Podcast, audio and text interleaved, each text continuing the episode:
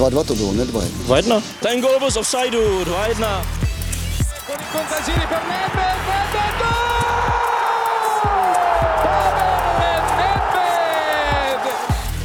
se nebavím o tom, že to byl fotbal nahoru a dolů. Proč mi dáváte takové otázky? Gol neplatí a je to pokutový kov pro Slavy. Rozhodčí si z nás udělal Sparta jenom remizovala po dalším bláznivém dramatu. Slávy spražil v závěru nečekaný gól Opavy, která hrála drtivou většinu zápasu v deseti a tak by se mohla nejvíc smát Plzeň, která zvítězila v příbrami, jenže taky ve Štruncových sadech je ze začátku sezóny dusno. Dobrý den u nového e-sport podcastu, ve kterém tu dnes vítám redaktory deníku Sport Kubu Konečného. Ahoj Kubo. Ahoj. A Honzu Vacka. Ahoj Honzu. Ahoj, dobrý den. Společně se podíváme hlavně právě na západ Čech, kde řeší možná jedno z největších dilemat v klubové historii, jestli zůstat s Pavlem Vrbou nebo bez něj.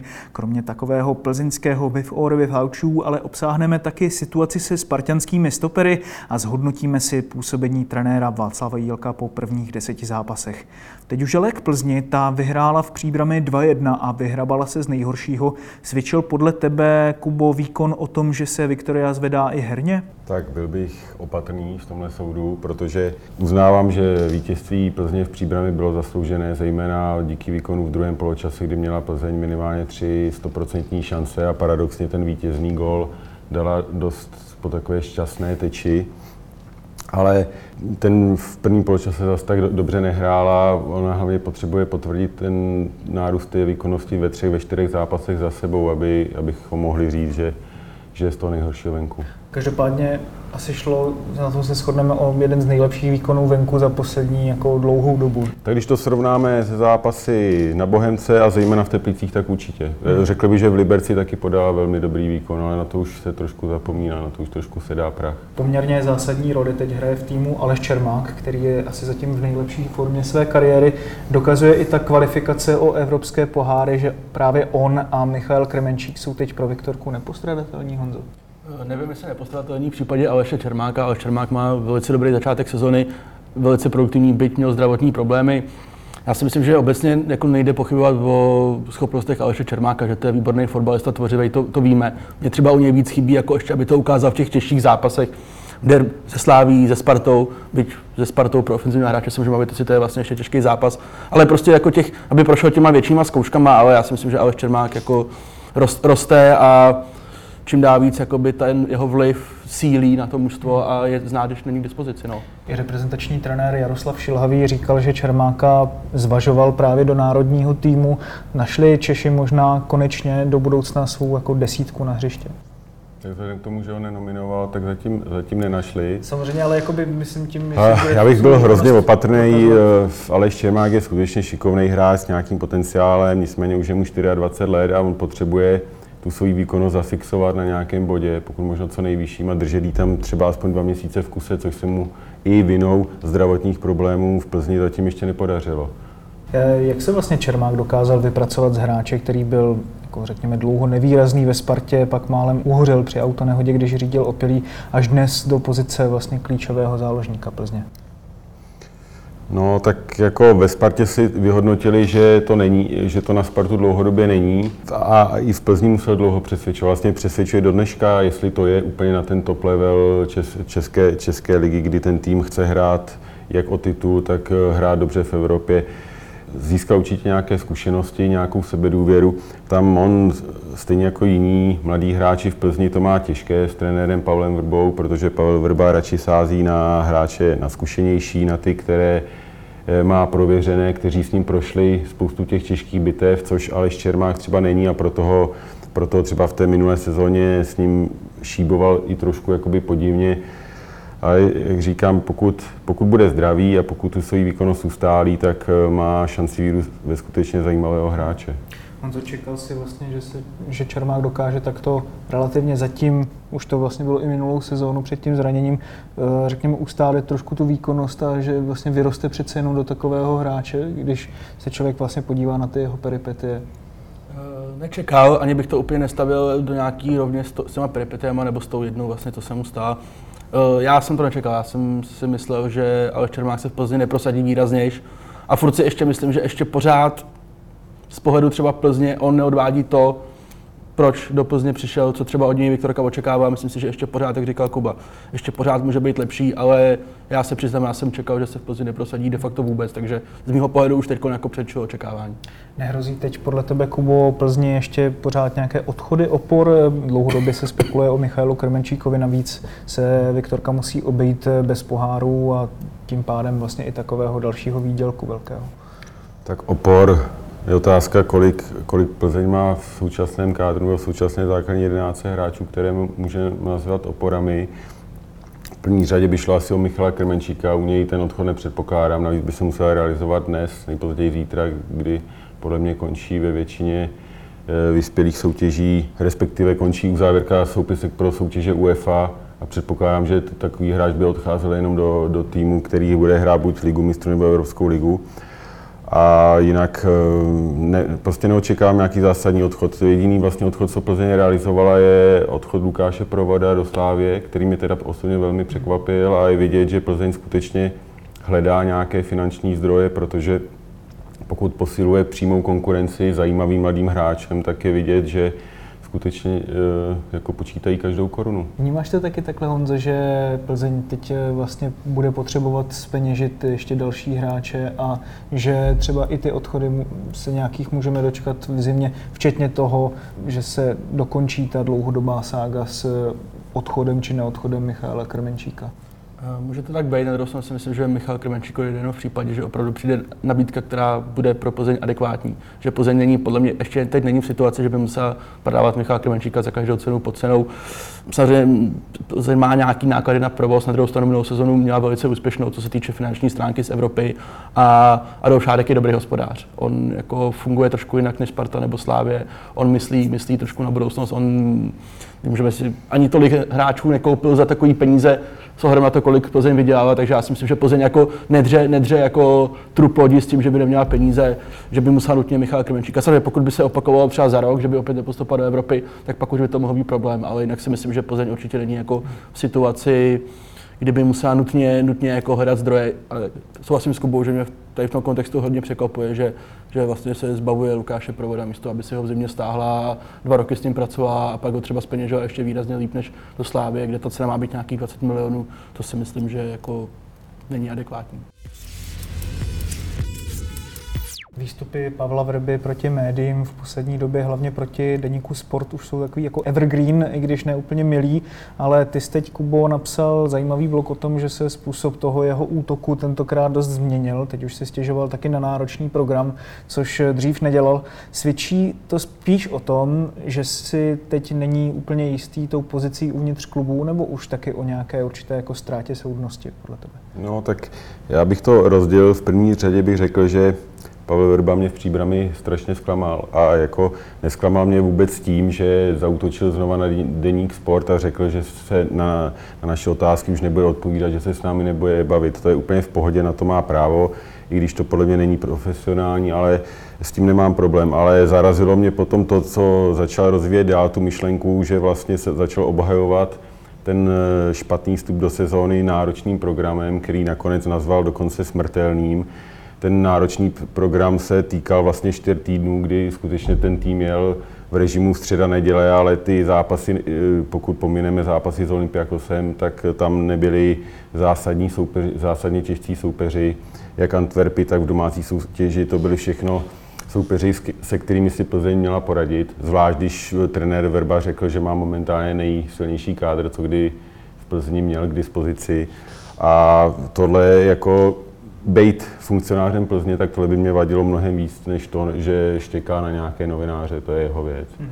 V zápase jsme byli taky svědky poněkud jako bizarní scénky na proslulém příbramském balkonu, kdy si ve chvíli, kdy Plzeň pořád nemohla najít cestu ke gólu, Adolf Šádek rozjařeně ťukal pěstmi a skleničkou vína s Jaroslavem Starkou. Honzo, jak jsi tu chvíli tu situaci vnímal? Pobaveně, mě to, mě to pobavilo. Vím, že třeba na Twitteru to zbudilo velký ohlas já bych zatím nehledal, samozřejmě ono to navenek nepůsobí vůbec dobře, to je, to je jasný. Na druhou stranu já bych zatím nehledal nic, pokud bychom se měli bavit o nějakých dohodách nebo něčím, tak, tak oba jsou natolik protřelí a zkušený, že by nevylezli na balkon, prostě vyřešili by to úplně jiným způsobem.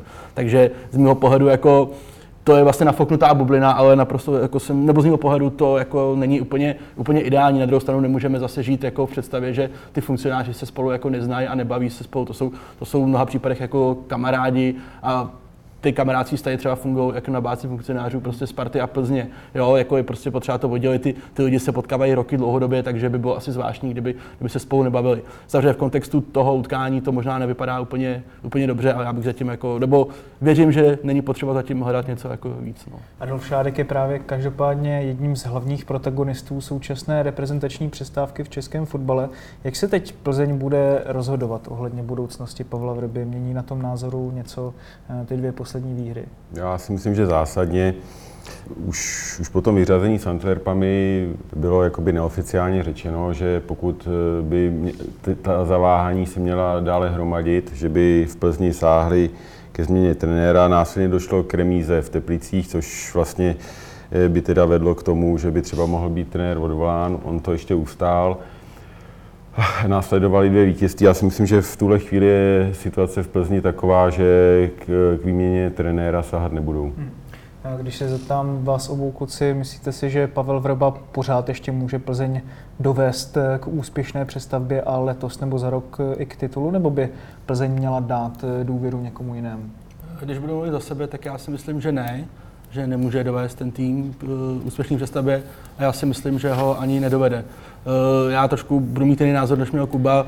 Eh, podle mě v Plzni teď to není o výsledcích. To je, já si myslím, že je úplně jedno, jestli Plzeň v příbrami vyhrává nebo prohrá nebo remizová. Vlastně jsou zprávy poměrně jasné, že Adolf Šádek jedná s potenciálním nástupcem a Adolf Šádek by nestrácel čas jen tak, jako aby s někým jednal a přitom nebyl přesvědčený, co chce udělat. Tam si myslím, že největší problém je způsob, jakým ukončit spolupráci s Pavlem Vrbou.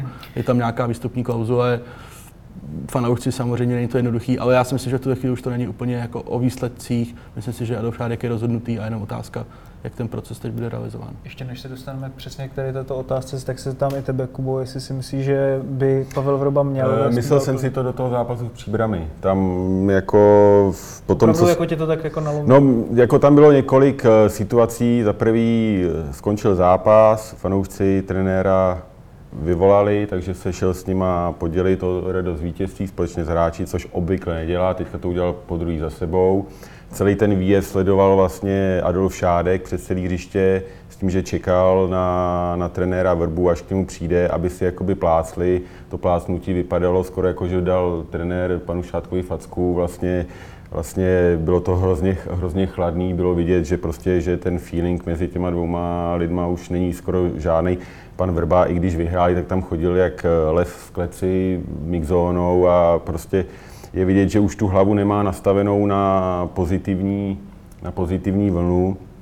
A vůbec ty vztahy v, v tom klubu jsou tak podle mě narušený, že to, že to je jakoby nastavená kaše, jo? že to nemá prostě cenu dál, dál nějak ani z jedné strany, ani z jedné strany hrotit. Myslíš si, že to způsobilo hlavně tyto vyjednávání Plzně? No, myslím si, že jo. Je taky jako Pavel Vrba je jako skoro každý úspěšný trenér extrémně ješitný. On už to bylo vidět vlastně v minulé sezóně, kdy se spekulovalo jeho odvolání eh, během toho podzimu a tam si vlastně zachránil krk eh, tím šťastným vítězstvím na hřišti CSK Moskva, které posledně, posléze vedlo k postupu do jarní části Evropské ligy a on to prostě, i když nemusel, tak to zmínil potom v dokumentu pro Outu TV, že vlastně tam mu hrozilo odvolání a ono to prostě v něm je.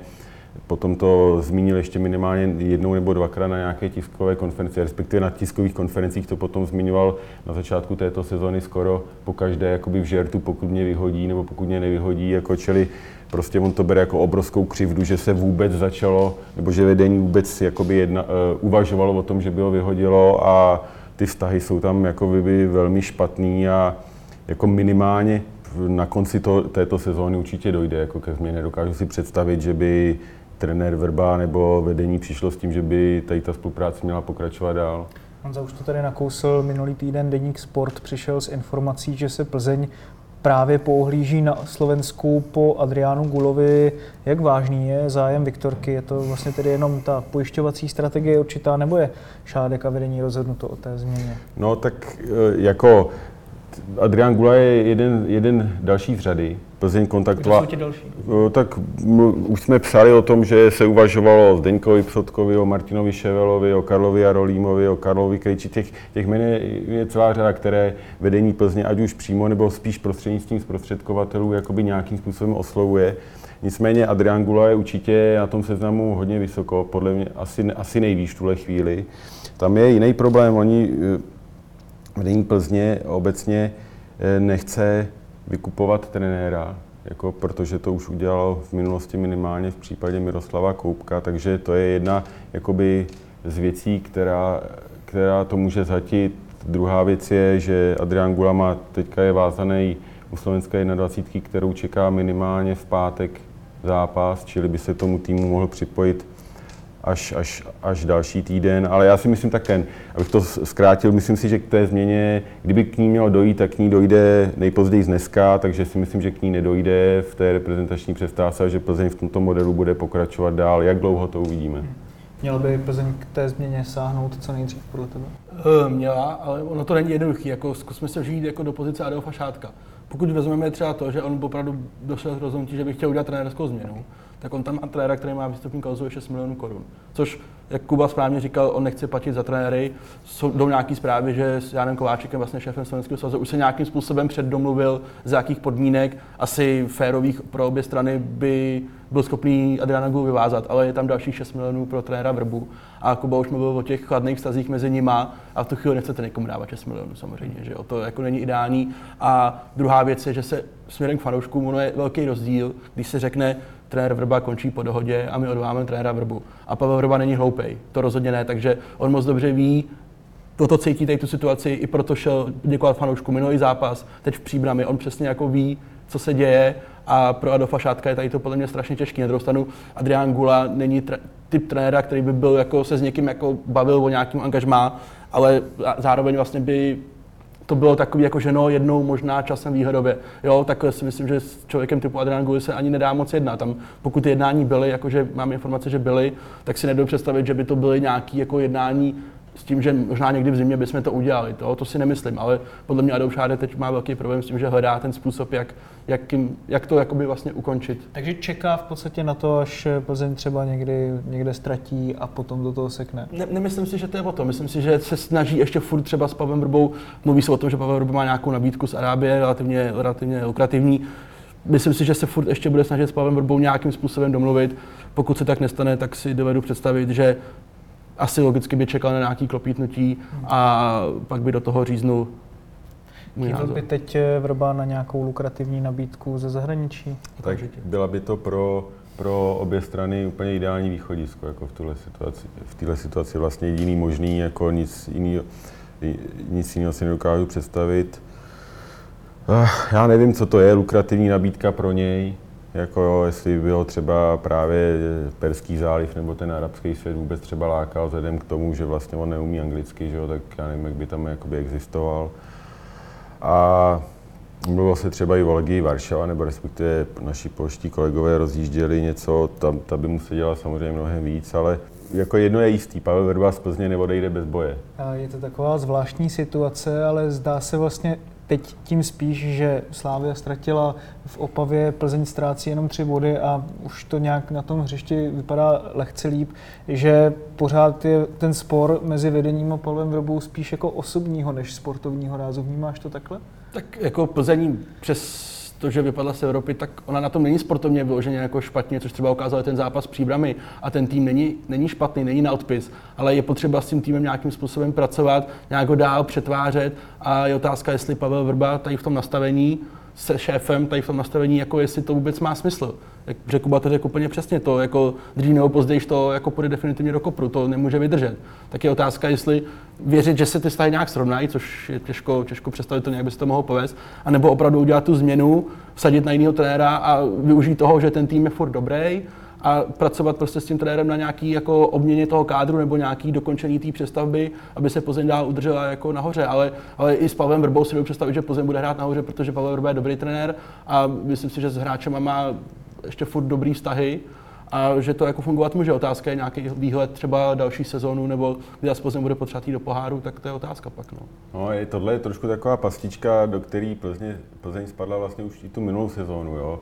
že jako samozřejmě ten bodový rozdíl mezi Sláví a ní ne, nebyl nikdy nějak extrémně velký, teda chvíli byl, ale prostě vlastně Plzeň dýchala Slávy na krk až vlastně do předposledního kola, tak ale myslím si, že ten výkonnostní rozdíl byl obrovský už v minulé sezóně a že to pokračuje i tuhle tu sezónu, že to je to, co jakoby ty šéfy Plzně straší, jo, protože jako dobrý Slávě vede jenom o tři body, ale na druhou stranu ztratila dva body v Karviní, kde prostě měla 10 šancí, včetně penalty a ztratila včera dva body svojí vlastní, vyloženě vlastní hloupostí. Jako jo. Čili a jinak ty zápasy zvládá mnohem přesvědčivějíc než, než, než, než Plzeň. Takže myslím, že z tohohle mají ty eh, šéfové Plzně strach. Dlouho právě Plzeň hledala nějakou adekvátní náhradu za Pavla Vrbu, ale vždycky se zdálo, že opravdu tu nejlepší možností je jenom on. Teď se vlastně do velké míry obměnila ta generace, jsou tam mladí hráči a zdá se, že z toho týmu by se dalo vykřesat ještě víc, než co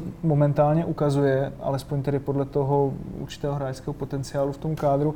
Je teď vedení přesvědčeno právě o některém z těch možných trenérů, že by mohl odvést ještě lepší práci eh, než právě Pavel Vrba? To znamená, jestli by i podle tebe Adrián Kula byl lepší variantou momentálně sportovní eh, na ten post? Pokud je o vedení Plzně, Adolf Šádek nestrácí čas, jako ten nedělá zbytečné kroky, takže pokud on začal jednat s Adrianem Gulou, tak si myslí, že s Adrianem Gulou by to bylo lepší. A co ty? Je to strašně těžký říct, protože by to byl takový náraz podle mě dvou světů. Adrian Gula, jakkoliv je úspěšný a kvalitní trenér, tak má svoji hlavu.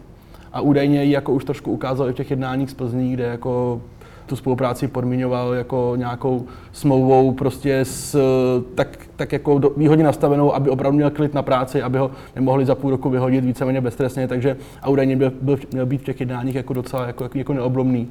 Takže on taky jako má svoji hlavu. Čistě trenérsky Adrián Gula by určitě neměl vůbec žádný problém spolehat na mladý hráče a stavět to na nich. Jo.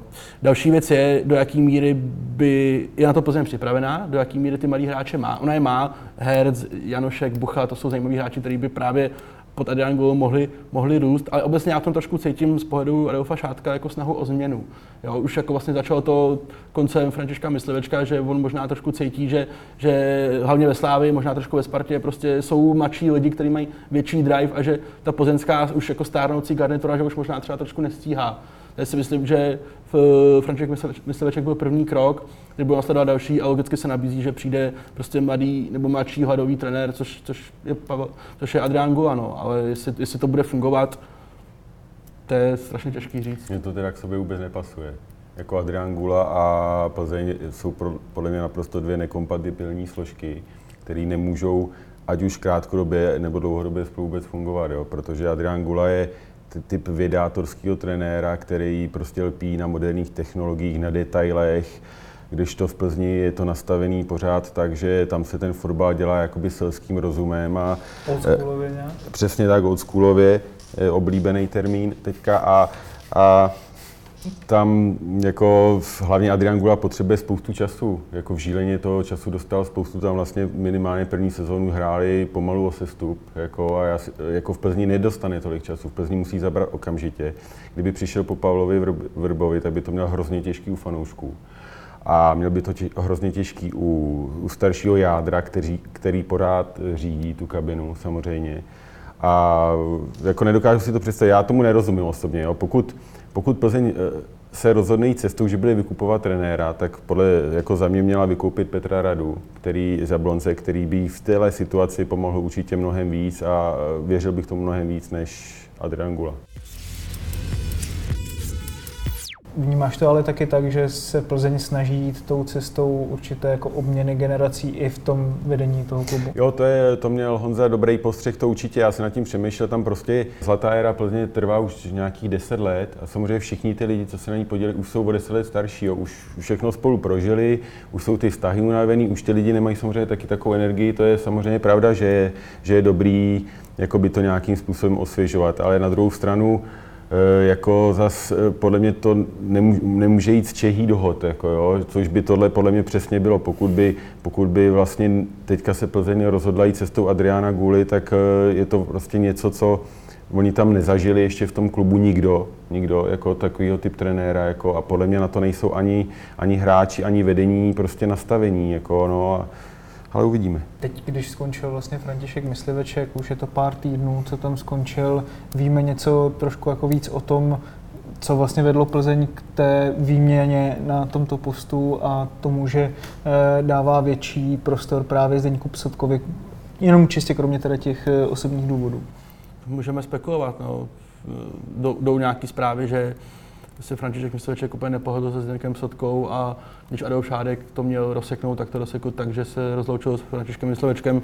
Pro mě třeba osobně, a Kuba o tom určitě víc, je jako pozice Zdenka Psotky jako poměrně zajímavá, protože pardon, on vlastně povýšil, že jo, do role sportovního ředitele, přesto to navenek se tváří tak, že víceméně ovšem rozhoduje Adolf Šádek a všechno řeší Adolf Šádek. Takže vlastně jaká je náplň, jaká je náplň Zdenka Psotky, jestli opravdu je pro Plzeň varianta, že by tým převzal jako trenér, což by podle mě bylo chyba. Nemyslím si, že Zdeněk Sotka je, kdo ví, jak kvalitní trenér. Takže vlastně, a pokud by přišel Adrián Gola, tak, tak úplně si nemyslím, že by pro ně Zdeněk Sotka byl nějaká autorita. Takže pro mě je vlastně samotný trošku záhadou, jaká vlastně ta jeho role je, která posílila ta pozice rozhodně s odchodem Františka Myslevečka, ale já nedokážu úplně přesně říct, jako, jak moc silná jeho pozice v té hierarchii je a co vlastně on má, jako, za co on nese zodpovědnost v tom klubu. V zákulisí, jak právě Honza naznačil, se nese ta zpráva, že Zdeněk Psotka by výhledově chtěl nějak převzít eh, křeslo hlavního trenéra v Plzni. Myslíš si to taky, že má tady tu ambici? Já bych se ještě vrátil k tomu odchodu pana Myslivečka. Údajně to bylo tak, že pan Mysliveček přišel v pátek po zápase na hodnotící poradu po vyřazení vlastně z Evropské ligy, což je pro Plzeň obrovský, obrovská rána. Zatímco třeba Sparta je na to zvyklá, nebo přijde mi, že je na to zvyklá, všichni to tak nějak berou jako kolory, to jako, že je to vlastně v pohodě, tak pro Plzeň je to skutečně eh, jak po sportovní stránce, po společenské stránce, tak i po ekonomické obrovská rána, čili samozřejmě velký průšvih. Chtěli to nějakým způsobem hodnotit a František Mysleček měl pronést Potom tady Psotka zůstane u Ačka, protože on to bere prostě tak, že Psotka jako sportovní ředitel prostě vlastně tomu Ačku jakoby po trenérovi nejblíž, nebo jako zodpovídá za to.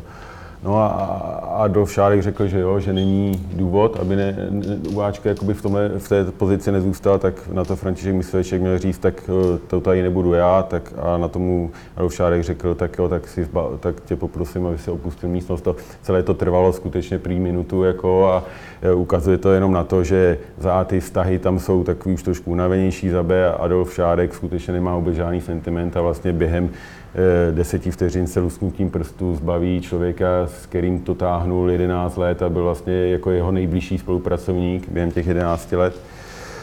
Eh, Překvapilo tě to tohleto? Samozřejmě překvapilo, protože když to člověk sleduje eh, zvenku, tak František Mysleček byl extrémně důležitá figura. Viděli jste ho na soustředění Plzně při každém zápase Plzně, viděli jste ho, i když jste šli na jiný zápas. Jo. Prostě eh, v Plzni to, ten fotbal dělá hrozně malá skupinka lidí, čili když z ní jeden člověk, který je na té skupince vlastně od začátku 11 let vypadne, tak je to překvapení. Potom, když začnete zjišťovat nějaké informace, Eh, jako co k tomu předcházelo, tak už to zase tak velký překvapení není. A pokud bych se měl vrátit k tomu Zdeňkovi Psotkovi, tak samozřejmě on má určitě ambice Tam trénovat. seděl vlastně teďka Adolf Šádek na schopnějšího muže? Jako když si měl vybrat z té dvojice? To se teprve uvidí, no, jako Zdeněk Psotka určitě, on tam původně přišel před třemi lety jako manažer mládeže s úkolem zvednout tu mládež, což mezi námi teda nebylo upřímně moc složité, protože v té době ta pl- úroveň mládeže Plzně nebyla vysoká. Zvlášť vzhledem k, jakoby k možnostem, co klub jako Viktoria Plzeň má. Jo. Má úžasnou spádovou oblast. Vemte si, že to je vlastně eh, jediný tým v kraji, který hraje, hraje první ligu. Eh, nemusíme se bavit o diplomatické síle Plzně a, a tak dále a tak dále, čili vlastně to pravděpodobnost, že budete stahovat v poměrně velké oblasti ty nejlepší hráči a tím pádem ta mládež půjde nahoru je obrovská. Zdeněk Sotka tady ten potenciál dokázal využít, skutečně dokázal mládež Plzně pozvednout asi tam, kam patří. Neříkám, že mezi úplně top, top, top špičku, myslím si, že Sparta a Slávě pořád mají jako, nebo Olomouc, že mají prostě nějaký náskok, ale, ale jako už, už nejsou za otloukánky, zvláště do dorosteneckých kategoriích a tím ta jeho pozice nějakým způsobem posílá. Určitě on je extrémně ambiciozní člověk, a všichni v Plzni z něj cítí, že bych radši trénoval, než dělal jakoby v kanceláři jako manažer. Ale myslím si, že ta varianta, že by byť na krátkou dobu se týmu ujal, asi definitivně padla. Teď se přesuneme ještě k našemu poslednímu bloku našeho dnešního e-sport podcastu. Sparta před reprezentační přestávkou odehrála další bláznivý zápas, ale po páté v posledních šesti soutěžních zápasech nevyhrála, když s Olomoucí jenom remizovala 3-3. Seriál spartianských defensivních chyb dostal další pokračování. Tentokrát se o velký kicks postaral Lukáš Štětina, ale ani další inkasované góly si obrana letenských zarámeček nedá. Trenér Václav Vílek opakovaně mluví o individuálních chybách, Honzo ale není už to taky o systémových přešlapech? Myslíš systémových z pohledu bránění celého mužstva nebo o personálním rozhodování trenéra Jilka? Tak to spolu asi nějak souvisí. Eh, já bych to rozdělil. Eh, pokud jde o bránění Sparty, tak Sparta rozhodně nemá jistou obranu. To je, to je úplně jasný, to vidíme všichni. Dělá obrovské chyby, školácké chyby. To, co včera předvedl Lukáš Štětina, to by neudělal hráč na úrovni mladšího dorostu, možná mladších žáků. To prostě je katastrofa. Na druhou stranu, Sparta se nedostává většinou těch zápasech extra pod nějaký tlak. O to je to jakoby pro ní větší problém, že i navzdory tomu tak inkasuje tolik, tolik branek trenér samozřejmě může těžko ovlivnit. To, co se stalo třeba včera konkrétně Lukáš Štětina nebo v předchozím utkání Uroš Radakovič v Liberci, to trenér těžko může ovlivnit. To, to neovlivní. Co trenér může ovlivnit, je to, jestli ten hráč na tom hřiště nebo není. Takže a tady, v tom, tady z toho pohledu za mě jde jednoznačně jako odpovědnost za trenérem Milkem, protože Lukáš Štětina vůbec na tom hřišti neměl být včera a a kdo to měl být? Kdokoliv, kdo není zatížený tím, co se dělo v úvodu té sezóny a třeba i v té minulé sezóně. Prostě ať už Roš Radakovič nebo Lukáš Čečina už do té nové sezóny vlastně pod trenérem šli s nějakou jako škralupem nebo s nějakým jako s nějakou aurou někoho, kdo se neprosadil, protože úplně stejný téma stopeři byly v případě Sparty i minulou sezonu. Hlavně na jaře, kdy se to třeba tolik netočilo, protože těch hráčů nebylo tolik, ale ty stopeři měli obrovský problémy, dělali obrovské chyby. Teď jsou ty chyby možná ještě výraznější, co se týče nějakých individuálních jako přešlapů, ale Sparta s těma stoperama má dlouhodobě problémy a v tu chvíli, kdy jak Šetina, tak Radakovič opakovaně chybují, tak z něho pohledu trenér tam prostě nemůže dát. Dá tam někoho, kdo není prostě zatížený. A kdo tam je takový nezatížený? Krejčí manžek, zrovna pro včerejší utkání Ladislav Krejčí nebo Gerdes manžek, klidně na stopera k Davidu Hanskovi mohl jít. Ostatně, když šel Ladislav Krejčí do druhého poločasu na stopera, tak bylo vidět, že on je klidnější na míči. Byl to trošku jiný způsob zápasu, Sparta spíš utočila, ale bylo vidět, že on je jako klidnější a, a konstruktivnější. Ale minimálně já nedokážu říct, co se třeba Lukáš Čečenovi odhrávalo v hlavě, když do toho utkání šel. Co by měla Sparta dělat s tou situací na stoperu podle tebe? Je to fakt eh, jako hodně složitý na řešení, je to už trošku psycho, protože asi se shodneme, že jak Štětina, tak Radakovič nejsou tak špatní hráči, jak jako předvádějí. Čili to vede k tomu, proč hrajou tak špatně, jak hrajou, nebo proč, respektive proč dělají takové chyby, jako dělají. Potom by se asi měla Sparta pídit, jo? Ne, ne, neříct, neříct Štětina na to nemá, Radakovič na to nemá, protože taky jednou jim ty stopeři dojdou tady, tím, tady to metou, protože už i Hansko jakoby se podepsal pod několik gólů, jo? čili to úplně není ta cesta.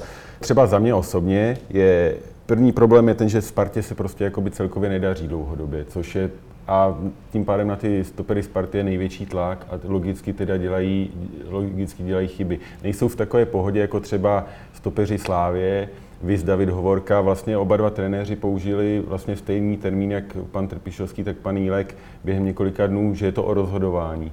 Pan Trpišovský to použil při té golové akci proti Kluži, kdy Hovorka se správně rozhodl rychle tu hru zrychlit a vlastně nahrál na vítězný gol. Pan Jílek podle mě narážel právě na tu hlavičku Lukáše Štětiny, že to rozhodování, on se v tuhle chvíli rozhodl špatně, protože podle mě to byla hrozně těžká pozice. On měl těžký balón, mokrý, mokrý balón na mokrý čelo prostě a, a jako to, ta, nechci ho omlouvat, ale ta, ta pozice nebyla tak jednoduchá, jak, jak, jak by se třeba mohlo zdát.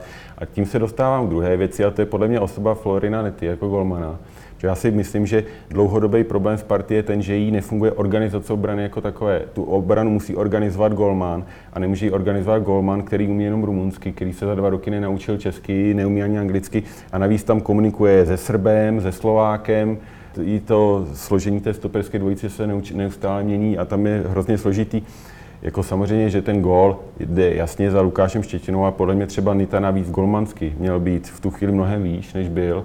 A za druhé Lukáš, eh, Jakuba Plška vůbec nedostal pod, pod tlak, on tam stal jako hydrant, jako jo, to tam jako dát mu gol v tuhle chvíli nebylo vůbec složité, takže jako být Spartou, tak bych hledal širší souvislosti, než jenom tomu, že máme dva dřeváky v obraně, který tam neustále točíme a, a oni furt dělají chyby.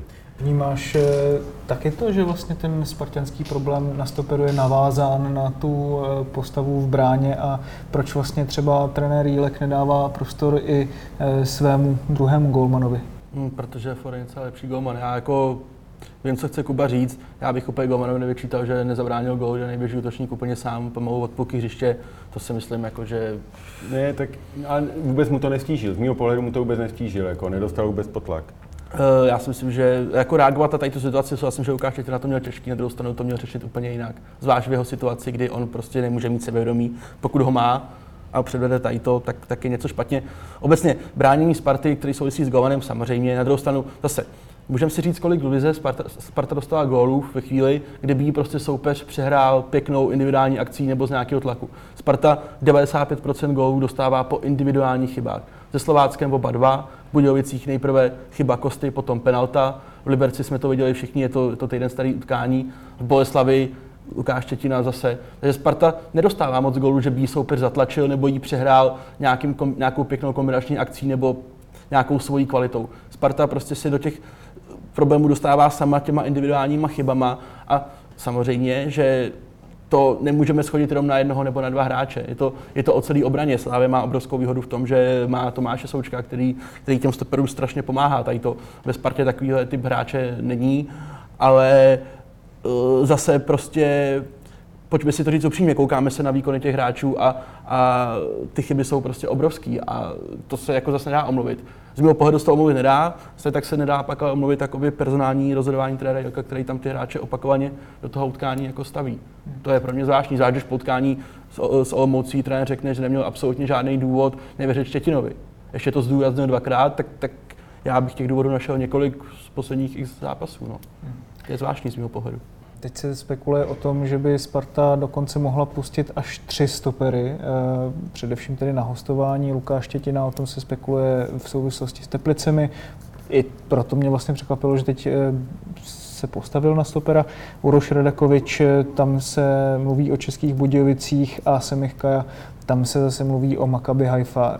Kubo, myslíš si, že se dočkáme odchodu všech tří stoperů? Mm, to nepředpokládám. Minimálně Lukáš Štětina si myslím, že zůstane i z praktických důvodů. Sparta nemůže prostě uvolnit tři pravonohé stopery. Pokud by minimálně jednoho, jednoho nového nepřivedla, má na to týden, tak jako uvidíme. Třeba je možný, že, že, že to bude tak neřeš. Já tomu rozumím v tom smyslu, že prostě Sparta, jak tady Honza o tom mluvil, si to vyhodnotila po zápase v Liberci, takže vlastně tady má tři stopery, kteří dlouhodobě nenaplňují její očekávání a rozhodla si do toho říznout. I, I to Honza vlastně naznačoval, nebo mluvil o tom podle mě, pokud teda už to vyhodnotila, tak měla vyhodnotit skutečně už v létě, protože ztratila zase jenom dva měsíce, ztratila spou- díky tomu spoustu bodů v tabulce a to je jakoby chyba, jednoznačná chyba sportovního vedení. Ale jako uvolnit všechny tři stopery najednou a nepřijít z náhradu, to by mi přišlo hodně zvláštní. Myslíš si, že by ta náhrada nějaká mohla přijít? a Nemysl- že, nemyslím že si, bychom že- se mohli dočkat? Ne, ne, ne, skoro bych, skoro bych vyloučil, že Sparta ještě bude převádět stopera, ono už by to taky teda mimochodem vypadalo pff, dost, dost, dost podivně s ohledem na to, že sezona vlastně rozběhla. Ona se situace na bojišti se mění každým dnem. V tuhle chvíli si myslím, že odejde pouze jeden stoper a to Radakovič. Hmm. Štětina pravděpodobně zůstane a Semichka, já to vypadá, že asi taky. Takže oni tři- o toho jsem jaká vlastně nemá třeba takový zájem Maccabi Haifa, nebo se byly, tam, byly tam nějaké jednání, ale, ale je tam, bylo, bylo těžké se mluvit především s agentama, Kají vůbec na nějaký jako spolupráci a na způsobu, jak, jak to vyřešit. Pokud jde o Lukáše Štětinu, kdyby bylo na sportovní vedení Sparty, tak by Lukáš Štětina šel hostovat. Vypadá to ale, že trenér Jílek eh, ho chce mít v kádru z nějakého důvodu, nedokážu říct, a že mu to bude umožněno co by trenérovi. Hmm. Tak Ale- u, u Semia Kai třeba podle mě hraje i ekonomický faktor jako důležitou roli, jo, protože on ví, že mu v létě končí smlouva, teďka mu běží dobrá smlouva ve Spartě, tak když vydrží ještě 8 měsíců, tak bude volný hráč a bude si moct vybírat mnohem víc nabídek, než jenom třeba z Izraele. Uh, on měl nabídku konkrétní z Izraele i dokonce to, co Sparta preferovala, to znamená ne hostování, ale, ale rovnou přestup. Uh, snad to byla dokonce i tříletá smlouva, akorát, že tam byla součástí té dohody bylo, že když teda Maccabi mu nabídne relativně lukrativní podmínky, tak, tak ale se to projeví na provizi pro agenta, což samozřejmě agentovi se nelíbilo, takže v tuhle chvíli to vypadá, že to je u ledu. Samozřejmě ještě pár dní může se stát, že se najde nějaký zájemce o Semi Hakaju, ale nenašel se de facto celý léto, takže těžko předpokládat, že teď zrovna jako by někdo přišel. A jak to vlastně teďka vypadá s Manžekem? S Manžekem to vypadá tak, že hráč na Sparty. A pravděpodobně zůstane po zbytek sezony. Trenér ve dvou utkáních, když on byl k dispozici, tak ho, tak ho postavil. Uh, on vyloženě nepropadl, byť zrovna včera bych teda k němu měl jako velký, velký výhrady, hlavně od 60. minuty. Na mě, mě přišlo, že bylo znát, že on jako už nemůže, že jako... Měl tam vlastně ještě velkou individuální chybu, kdy v rozehrávce... Byla to chyba vlastně před tím, před tím... Břevno vlastně tam bylo odhálek. Ano, přesně tak. Uh, Magic je strašně zvláštní hráč. On jako vypadá kolikrát, že se ani nemůže pořádně jako rozběhnout, ale, ale, ale s, jako s míčem si rozumí, Eh, pozičně relativně fajn. Já, jsem, já z mého pohledu měl mít teda mnohem lep, jako lepší fyzickou připravenost, že opravdu on vypadá, že vydrží 60 minut a, a přesně, jak jsme se o tom bavili, už myslím po předchozím podcastu uh, s Ostravou, která nebyla skoro vůbec nebezpečná, se to tak nestratilo, tak to ještě bylo jako v pohodě, ale včera to bylo znát, s Olomoucí to pak druhý poločas bylo nahoru dolů, tak, tak on jako měl velký problémy a, a nebyl schopný se vracet jako hmm. do svých prostorů a kolikrát se stalo, že, že Kanga byl jako při návratu níž než Manžek, což, což jako je umění, aby, aby jako Kanga byl před někým dřív než ten středový hráč, vlastně de facto ta šestka. Ale jako myslím si, že trenér s tím nějakým způsobem počítá a že ve Spartě dostane samozřejmě pak je otázka, co s Ladislavem Krejčím, no, protože pokud by měl manžel hrát pravidelně, tak si, tak si zavírá vlastně talentovaného hráče. To mě právě zajímá, ještě když se vrátím k té situaci na stoperu, jestli teda je podle tebe tedy na čase, že by Sparta dávala kdo je tedy podle tebe ta čtyřka, na kterou by Sparta měla sázet eh, na stoperu? No, určitě bude sázet na dvojici Hansko Liška, pakliže se trenér někdy rozhodne Davida Lišku jako použít. Jestli se tak někdy stane. Jestli se tak Jestli někdy stane. Tak někdy stane, protože... Liška teďka teda mohl hrát? Nebo... No tak hrál dopoledne za Bčko, čili minimálně je schopen k zápasu nastoupit. Já samozřejmě nevím jeho formu, jeho fyzický stav, ale přijde mi to zvláštní, protože jako nasazovat ho po reprezentační pauze. Víme, jak, jak, jak ty týmy jako typu Sparta, Slávě, ty top týmy po reprezentační pauze vypadají, jak, jak, jak neradí tady ty zápasy hrajou, protože samozřejmě většina hráčů jim přijede dva dny před, před zápasem, udělá jeden trénink a tak, čili navíc ve Zlíně, kde to prostě je pro Spartu historicky extrémně složitý, takže hodit tam Davida Lišku, jako to bude to bude voříšek. No. Ty jsi trochu čekal, že právě Liška by mohl nastoupit ještě teďka v tom zápase před já jsem, já jsem to čekal, vím, že se, na tom, že se o tom na Spartě hodně mluvilo. A zase byla snaha ze strany sportovního vedení trenérovi jako doporučit nebo snažit se s tím prostě pracovat ve stylu, jako pojďme tam toho Davida dát. Tak dobře, tak byl tam dál, on by se 70. minutě dodechal, no tak tak se vystřídá, tak jako co se stane? Co si, jako, stává stejným hráčům, stalo by se to stoperovi. no, tak, to dávalo větší smysl. Takhle stejně, stejně v poločase trenér sáhl do stoperský dvojice, dal tam Ladislava Krejčího vlastně z lavičky, posunul Hanska doleva, vyndal Hanouska, takže stejně tu změnu nějakou udělal. Mohl mít Davida Lišku 60 minut jeho výkonnosti, mohli si vyhodnotit během repre pauzy, jak na tom je, mohli s ním podle toho pracovat a David by si prostě obouchal aspoň po nějaký době prostě opravdu jako v soutěžním utkání, protože zápasy za rezervu jsou samozřejmě fajn z kondičního nějakého pohledu, ale z pohledu jako prověření toho obránce to asi není úplně to ideální. On se tak nerozhodl, jde z mého pohledu do obrovského rizika, protože, jak říkal Kuba, Sparta je z Lína, ještě, ještě dejme tomu, ale pak má derby a utkání v Plzni. A pokud tam chce jít do toho zápasu, se z mého pohledu pro ně ideální stoperskou dvojici v tuhle chvíli, což je Hansko Liška, tak má jako jedno, jedno utkání na nějaký jako vyzkoušení si. Je to ideální stoperská dvojice pro trenéra? Jako nebo respektive no, právě věří? to jsem chtěl říct, že na, i tady ten zápas je pro mě důkazem toho, že prostě pan Jílek se dvou levonohým stoperům jako brání jako čert kříži, jo? že prostě, že ten moment, kdyby to tak měl postavit tu stoperskou dvojici, odaluje, co to jde. On to vlastně mohl udělat už v tom, během toho zápasu, kdy tam dal Krejčího na stopera a zase to udělá tak, že mu tam zůstal Štětina i Krejčí, jo? že vlastně to odskákal Hanousek a Hansko se, pos... čili on vlastně tu variantu neudělal ani teďka, kdy se to úplně jako logicky nabízelo, tak uh, jsem skutečně hrozně zvědavý, jestli se k tomu odhodlá potom v tom těžkém trojboji, který Spartu čeká po repre pauze. Uh, on pokud se k tomu dřív nebo později neodhodlá,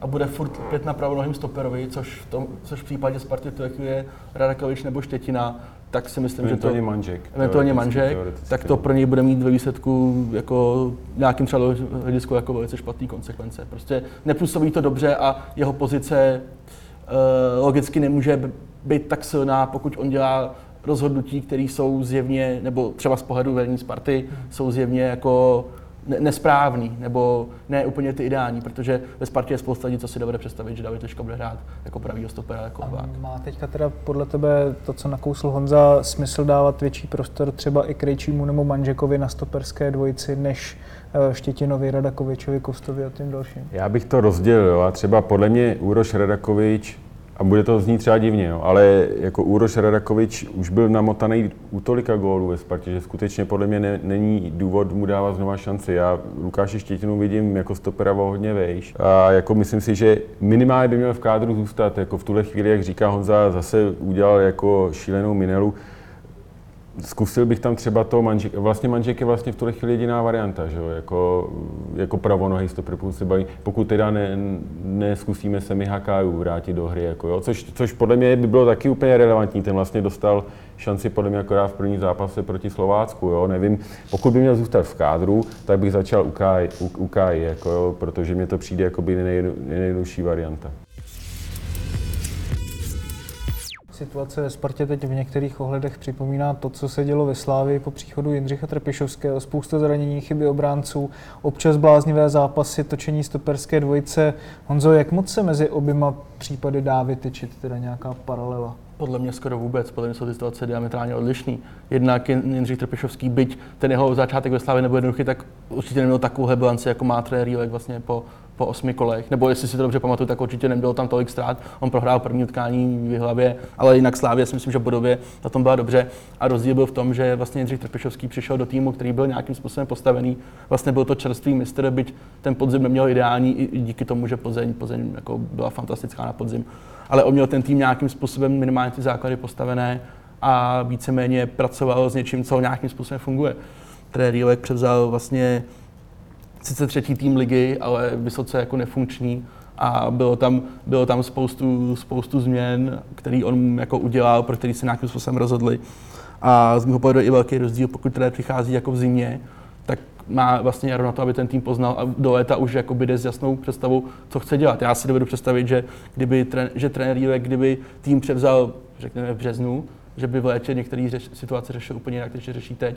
Třeba konkrétně, abych řekl, tak si myslím, že kdyby tým převzal v březnu, tak, tak teď už se vůbec nebavíme o Štětinovi a Radakovičovi, ale ty hráči tam prostě nejsou v tom týmu. Jo, Já si je- myslím, že on to, jasný, že on no. to špatně, že on to špatně načet samozřejmě vycházel z toho, že Uroš Radakovič je z nás Olomouce. Pro Lukáše Štětinu má dlouhodobě slabost, vlastně já se tím netal i v rozhovorech, ale myslím si, že jako úplně nepřečet tu situaci, že ty hráči, byť fotbalově kvalitní jsou, Už za sebou mají tak historii. prostě bohužel ta historie je taková a ten tlak na ně ve Spartě takový, že oni prostě to, to nezvládají a to on by třeba během jara eh, zjistil a pak by reagoval jinak. No. Trenér Tepišovský ve Slávii v prvních deseti zápasech ligových udělal 18 bodů, což není nějaká oslnivá bilance. Trenér Rílek může udělat 17, pokud vyhraje ve Zlíně a porazí Slávy v derby, čili jako ten rozdíl není zase až tak velký. Ale rozdíl vidím v tom, že, že za prvý v tom naplňování ambic. Trenér Trpišovský přišel do Slávie s úkolem udržet druhý místo, což i vzhledem k tomu, že ten začátek nebyl nějak oslnivý z jeho strany, tak eh, to druhé místo nebylo nikdy reálně v ohrožení. Spíš to ještě chvílema vypadalo, že by se mohla dotáhnout Slávia i na tu vedoucí Plzeň.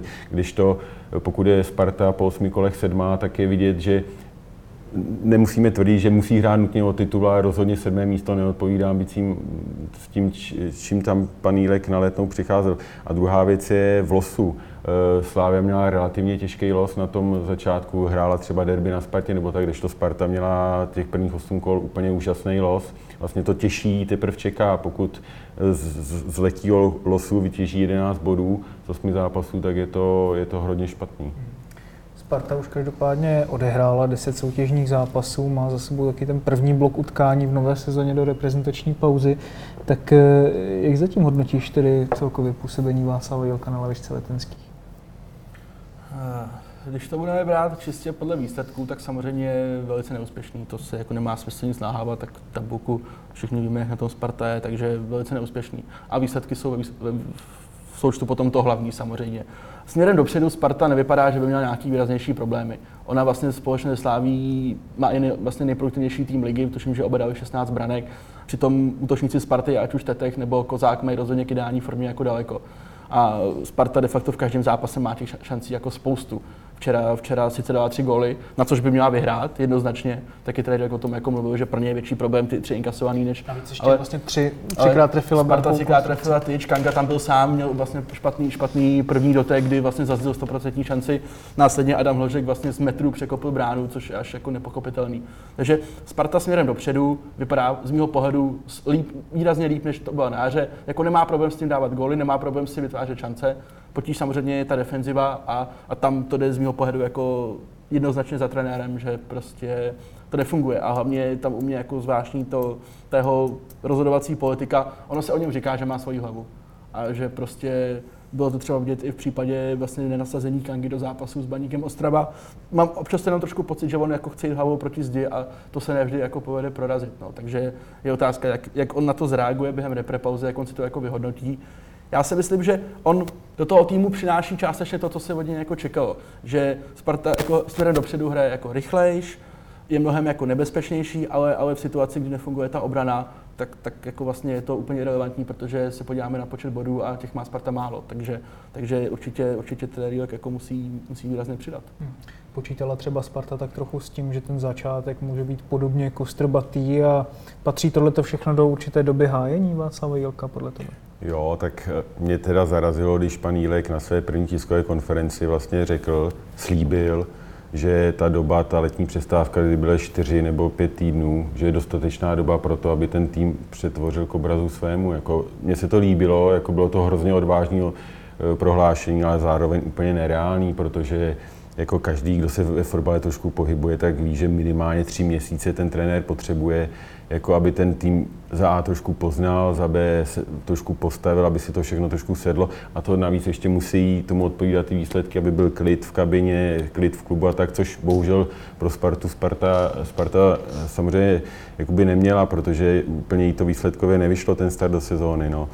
Ale jak říkám, závidím tam dva jakoby dvě světýlka na konci tunelu. Za prvý skutečně směrem dopředu Sparta vypadá hrozně zajímavě. Možná nejzajímavější za poslední dobu? No, tak to určitě, tak určitě možná je nejzajímavější jakoby v celé lize, jako jo, to, nebo ve, ve srovnání se Sláví, jako, nebo jediná tý Slávy je schopná jako v tomhle aspektu hry nějakým způsobem konkurovat. Ale a druhá věc je to složení jakoby té základní jedenáctky v Liberci měla snad věkový průměr kolem 24 let, což je mnohem jakoby lepší než jak Plzeň, tak Slávia vlastně a dostává se jí tam víc mladých hráčů, víc pracovitých hráčů, víc i třeba českých hmm. hráčů, což je prostě, ať si budeme říkat cokoliv, tak je to prostě pro to klima v tom ústu a v té kabině furt hrozně důležitý. Jako...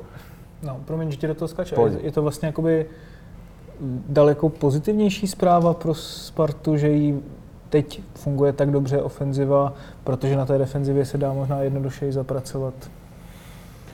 No, tak jako zase bych se tím neutěšoval. Jo. Já si myslím, že jako vlastně každý tým se staví odzadu a ta defenzíva, vlastně, vlastně každý trenér vždycky by měl nejdřív řešit defenzivní stránku. Jo? Jako to je, jako, a tak třeba Jürgen Klopp taky řešil defenzivní stránku až v posledních jako letech. No dobře, ale on to řeší, on to řeší vlastně tím svým ofenzivním stylem, on zároveň řeší defenzivní stránku, jo? protože Liverpool napadá tak vysoko a tak, že vlastně těch obraných situací už by nemělo docházet tolik jako v, u, u příkladu jiných týmů, ale a navíc Jürgen Klopp si může koupit nejlepšího golmana na světě a nejlepšího stopera na světě, což prostě Sparta nemůže, takže Sparta to musí řešit eh, trošku jinak systémově a určitě, kdybych ten tým stavěl, tak bych ho stavěl nejdřív odzadu a ne jako od předu před, jako kdybyste první postavili střechu a ne základy. No. Eh, Sparta samozřejmě, je to, je to špatně, protože Sparta nemůže mít dva zápasy de facto ve třech týdnech, kdy dá tři góly, ale udělá z toho z těch zápasů jako jeden bod. To prostě nejde, ať už malý Boleslavy nebo, nebo do, doma s Olomoucí. Byť samozřejmě může se že s Olomoucí mohla vést 5-2, 6-2, 7-2, tak, tak to prostě nejde. A Sparta určitě není teď v situaci, že by byla schopná to utáhnout pouze ofenzivou. A byť je předpoklad, že ona ty góly dávat bude a že jich bude asi dávat hodně, tak, tak prostě ta obrana se musí, musí, musí spevnit a tam jako přesto nejde vlak a, a vlastně je úplně jedno, jestli tam bude hrát Franta nebo Pepa, to si myslím, že výsledku nikoho nezajímá, ale musí to začít fungovat a to je Čekalo tedy vedení takovýto kostrobatější začátek? Já si myslím, že vedení čekalo kostrbatý začátek, co se týče způsobu hry, což se nějakým způsobem uh, naplňuje, protože uh, jsou třeba i velký rozdíly mezi zápasama Sparty vlastně doma a venku, jako obrovský. Byť i venku Sparta dokáže si vytvářet šance poměrně dost, tak až na výjimku z Marcem Malý Boleslavi není tak produktivní a nemá to utkání tak pod kontrolou jako doma kde doma sice dělá strašné chyby v defenzivě, ale furt člověk z toho utkání má pocit, že vlastně Sparta ho drží v rukou. Byť včera třeba ty body ztratila. Ale co si myslím, že určitě jako nečekali, že ten kostrbatý začátek a způsob hry vlastně povede k takhle velký bodový ztrátě. Já si myslím, že oni byli připraveni, že nějaký bodový ztráty budou, ale jako Bož to tady říkal, ten los nebyl těžký a ty ztráty jsou jako obrovský, obrovský. Myslím si, že po repre pauze ty tři zápasy, které Spartu čekají, tak, tak jako o mnohem, o mnohem napoví. Budou rozhodující o budoucnosti trenéra Joka? Určitě ne, roz, rozhodně ne, nebo z mého pohledu určitě ne, trenér Jok má pozici velice, velice silnou, na tom se nějak v zásadě extra nic, nic nemění. Ale samozřejmě, pokud on by neuspěl ve Zlíně, neuspěl v derby a neuspěl v Plzni, udělal z těch tří zápasů, řekněme, bod, tak v tu chvíli eh, je jedna věc, jak se k tomu postaví vedení Sparty, ale nesmíme třeba plnout ani fanoušky, jejichž jakoby, jejichž jakoby trpělivost není, není bezmezná a Zdeněk Šťastný třeba by mohl jako povídat o tom, jak se pracuje v klubu a jaký vliv můžou mít fanoušci na celou situaci kolem Sparty, když, když jsou s někým nespokojení. Takže, takže to se může velice záhy změnit, ale, ale zatím si myslím, že jako pozice trenéra Juka je, je pevná a vlastně Sparta, kdyby ho i třeba po těch třech zápasech nevydařených odvolala, tak by vlastně navenek ukázal, že, že se jako v ničem moc nepoučá, že se pořád jako točí v kruhu, nebylo by to, nebylo by to řešení. Na druhou stranu ehm, nemůže se za tady to schovávat jako věčně. Prostě trenér Jílek už tam bude skoro tři měsíce v tom klubu, tak je potřeba, aby to bylo znát i trošku jinak, než Sparta je zimává dopředu a dává góly. No. Dobrá, tak to byl desátý eSport podcast. Já moc krát děkuji Honzovi a Kubovi za zajímavé informace a pozoruhodné názory. Vy si můžete celý díl audiodiskuze eSport podcastu pustit samozřejmě v podcastových aplikacích, včetně iTunes, Spotify nebo YouRadio. Najdete nás taky na eSport.cz lomeno podcasty nebo na našem novém YouTubeovém kanálu Deníku Sport. Mějte se moc pěkně. 2-2 to bylo, ne 2-1. 2-1. Ten gol byl z offsideu, 2-1. Contagiri per Nedved, Nedved,